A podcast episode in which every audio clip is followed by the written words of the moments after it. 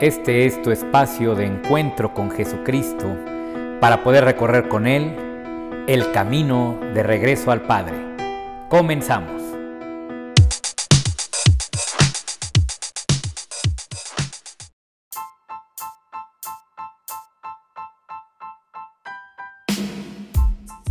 Hola, ¿cómo están? Qué gusto poderles saludar en este tu espacio, El Camino de Regreso al Padre. Tenemos como siempre un gran gusto de poder llegar a tus hogares, de poder llegar a tus oídos con este mensaje, un mensaje de amor que nos trae nuestro Señor Jesucristo, que nos dice Dios te ama, Dios te ama como eres. Y es por eso que en esta ocasión vamos a hablar del amor, la importancia del amor, no solamente desde el aspecto religioso, sino del aspecto eh, global de toda la vida humana. Te saluda tu servidor Miguel Bustos y comenzamos.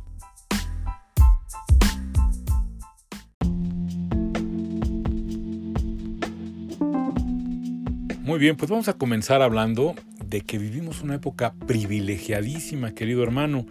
Fíjate que durante muchos siglos, pues todo esto que era relacionado con el amor, con el perdón, con el arrepentimiento y todas estas cosas, pues se tomaban como verdades o como, sí, verdades doctrinales o verdades de fe, donde decías, bueno, pues yo tengo que perdonar o tengo que amar porque Diosito así me lo manda. Pero la verdad a veces no entendíamos para qué. A veces inclusive decíamos, no, pues que amen los santos o que perdonen los santos o que se sientan arrepentidos los santos. Pero hoy, hoy fíjate que vivimos con todos estos avances científicos, todos estos avances en la psiquiatría, en la psicología, en la neurociencia o las neurociencias, y con esta maravillosa disciplina de la medicina que es la neuroendocrinología, donde pues se descubre que al final del día los pensamientos, tu forma de pensar incide realmente en tu bienestar, inclusive en tu bienestar físico. Entonces fíjate que hoy podemos decir que amar conviene. Fíjate lo que te estoy diciendo, amar conviene, pero sobre todo sentirte amado conviene. Hoy se sabe que la libertad que tú y yo tenemos es siempre y es real y todos somos libres, pero el chiste es bajo qué condiciones ejerces la libertad. Me voy a permitir explicarme un poquito mejor. Mira, todos somos libres, pero obviamente si tú estás en un ambiente donde hay mucho estrés, donde hay mucho miedo, piensa por ejemplo en una guerra, piensa por ejemplo en un lugar donde sientas que hay mucha delincuencia, etcétera, pues obviamente sigues siendo libre, pero todos tus pensamientos, por ende tus palabras y tus hechos, serán influenciados por el miedo. ¿Ok?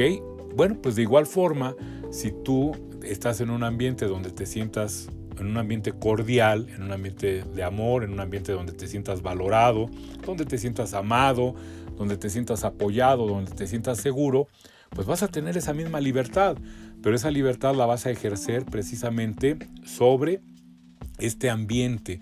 Entonces tus decisiones serán obviamente impregnadas por este ambiente de confianza y de amor. Es por esto la importancia que tenemos de construir el reino de Dios. Que construir el reino de Dios no es otra cosa más que construir este mundo que hoy está desafortunadamente construido en base al miedo, en base a la violencia, en base a la inseguridad. Construir un mundo que esté basado principalmente en el amor, o yo diría basado fundamentalmente en el amor. Y ahí es donde podemos lograr que esta humanidad realmente conviva que realmente sea la humanidad que Jesucristo nos viene a plantear, nos viene a proponer. Acuérdate que el amor se propone, no se impone. Y es Dios mismo en nuestro Señor Jesucristo quien se viene a proponer hacia nosotros y decirles y decirnos, la solución a todos los problemas del mundo es el amor. Ámense los unos a los otros. Creen ambientes como es el reino de Dios, ambientes donde el amor sea el que rife, el amor sea el que sea privilegiado. Y ahí es donde realmente este mundo que ya es el paraíso, recuerda que este mundo es el paraíso, no lo andes buscando después de la vida, este mundo es ya el paraíso.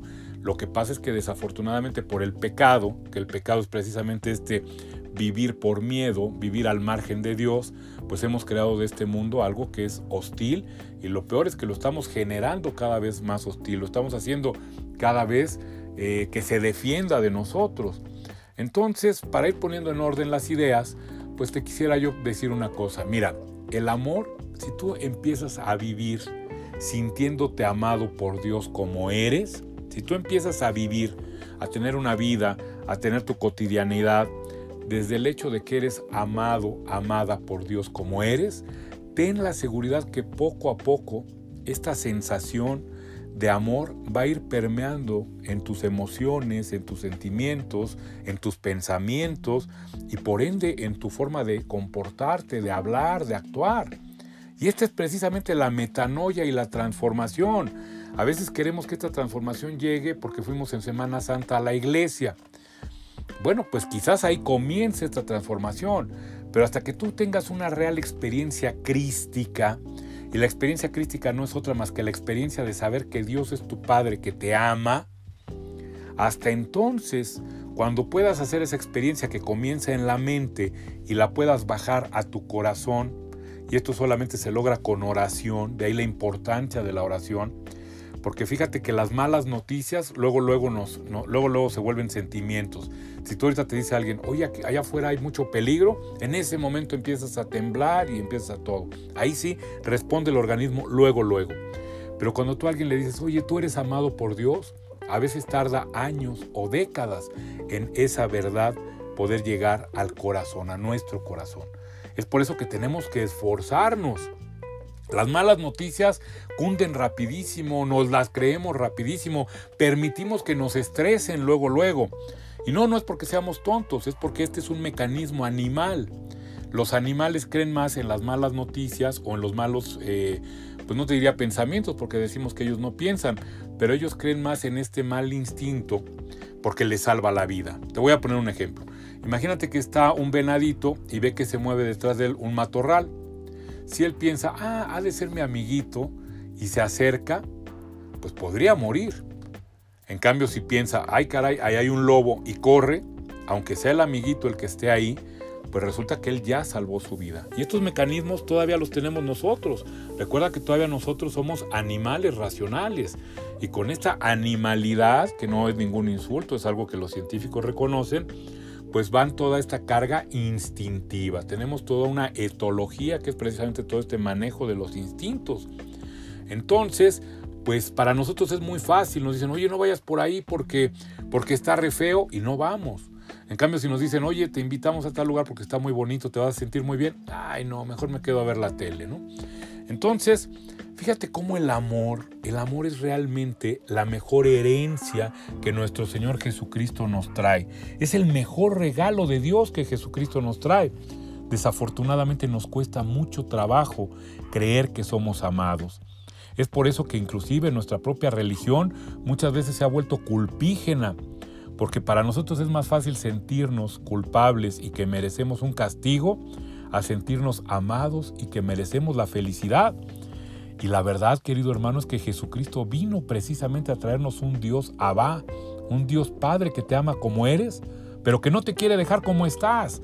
Y no porque sea malo, al revés, porque como cualquier Padre bueno, Él quiere que tú y que yo seamos cada vez mejores, seamos cada vez más como Él ideó, como Él planeó que fuéramos.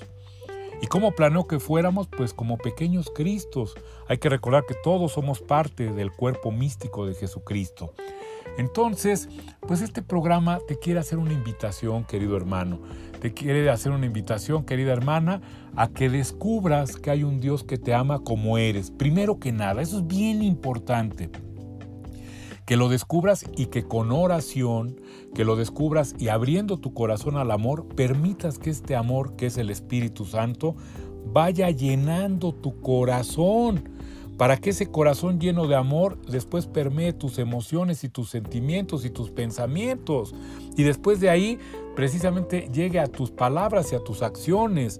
Queremos ser buenos, pero por dentro estamos todos preocupados, todos resentidos, ahí no va a, haber, no va a poder haber verdadera eh, bondad. Cuando tú sanas tu corazón, te llenas de este amor y al llenarte de este amor empiezas a perdonar realmente, pues te liberas de resentimientos. Cuando tú por este amor que tienes y por este perdón que otorgaste vas siendo una mejor persona y te descubres que ya no eres aquel que había hecho daño o que era capaz de hacer daño, pues claro que hoy te puedes arrepentir de corazón y decir no lo vuelvo a hacer. ¿Por qué? Porque ya no soy el mismo, ya no traigo las heridas que traía cuando fui capaz de hacer daño. Si tú tienes todo este amor, ten la seguridad que vas a ser capaz de agradecerle a Dios por todo lo que tienes. No como chantaje para que te dé más, sino con este agradecimiento que se vuelve disfrute de ser quien soy y de tener lo que tengo, porque todo, todo lo tengo en Jesucristo. Entonces, querido hermano, pues yo quiero proponerte que este año lo comencemos disponiéndonos, así como nos disponemos a adelgazar, a cuidar lo que comemos, bueno, pues disponernos también a cuidar lo que pensamos y lo que permitimos que llegue a nuestro corazón. Ponte atento, querido hermano, ponte atento para que no permitas que lleguen a tu mente y a tu corazón todas estas malas noticias, todas estas cosas que nos hacen sentir mal. Ponte atento, querido hermano, para que puedas descubrir que Dios te ama, que Dios nos ama y permitir que ese cambio, que ese cambio llegue a tu vida. Muy bien, querido hermano, pues este es el mensaje de este viernes. Yo te quiero enviar todo mi cariño, te quiero pedir que hagas oración. Necesitamos hacer mucha oración en esta pandemia por aquellos que están sufriendo, que estamos sufriendo por pérdida de seres queridos, por eh, seres queridos que están enfermos o nosotros mismos, por estos familiares, por estos, este cuerpo médico que los atiende. Haz mucha oración, haz oración por los otros. Cuando tú haces oración por los otros, ten la seguridad de que tú también recibes mucha bendición. Querido hermano, pues este fue nuestro programa, que Dios te bendiga mucho y como siempre te repito, si en algo te sirve este programa, este podcast, por favor recomiéndalo. Ojalá esta palabra, la palabra de Dios, llegue a muchas, muchas personas. Que Dios te bendiga mucho, nos vemos aquí el viernes que entra. Hasta entonces.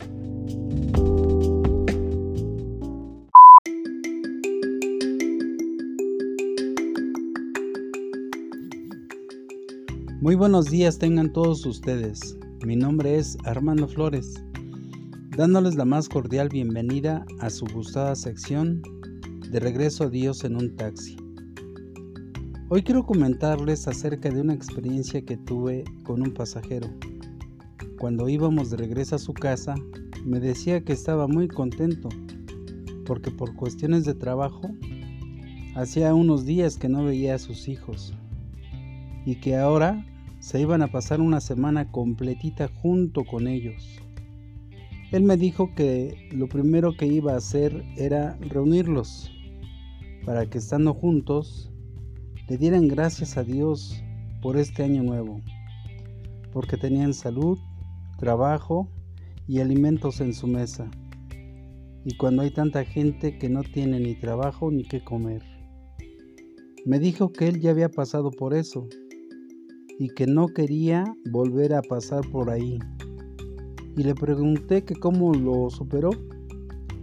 Me contestó que precisamente Dios le enseñó a sobrevivir esa situación, porque aunque él tiene muchas cualidades para hacer bien su trabajo, casi no se acercaba a Dios y por eso no tenía un buen trabajo. Pero ahora se acercó a Dios y le va mucho mejor porque cuando lee la Biblia y hace sus oraciones, se nutre del amor de Dios, se llena y se siente pleno. Sobre todo cuando no está en su casa y ora por su esposa y sus hijos. Él sabe que a ellos los acompaña el Señor. Él se siente más seguro al desempeñar su trabajo de vidrio y aluminio, que es muy peligroso pero también sabe que la Biblia le da muy buenos consejos para que sea cuidadoso con su trabajo y así evite cualquier accidente. En pocas palabras, mis amigos, Dios está con nosotros en todo momento. Nos anima, nos alegra, nos fortalece, nos sensibiliza y sobre todo nos llena con su grandioso amor. Pues hasta aquí mi comentario de hoy. Mis queridos hermanos, acerquémonos al Señor que tiene grandes experiencias para nosotros. Que tengan un excelente fin de semana, muy bendecido, y reciban un cordial abrazo de su amigo Armando Flores. Hasta la próxima.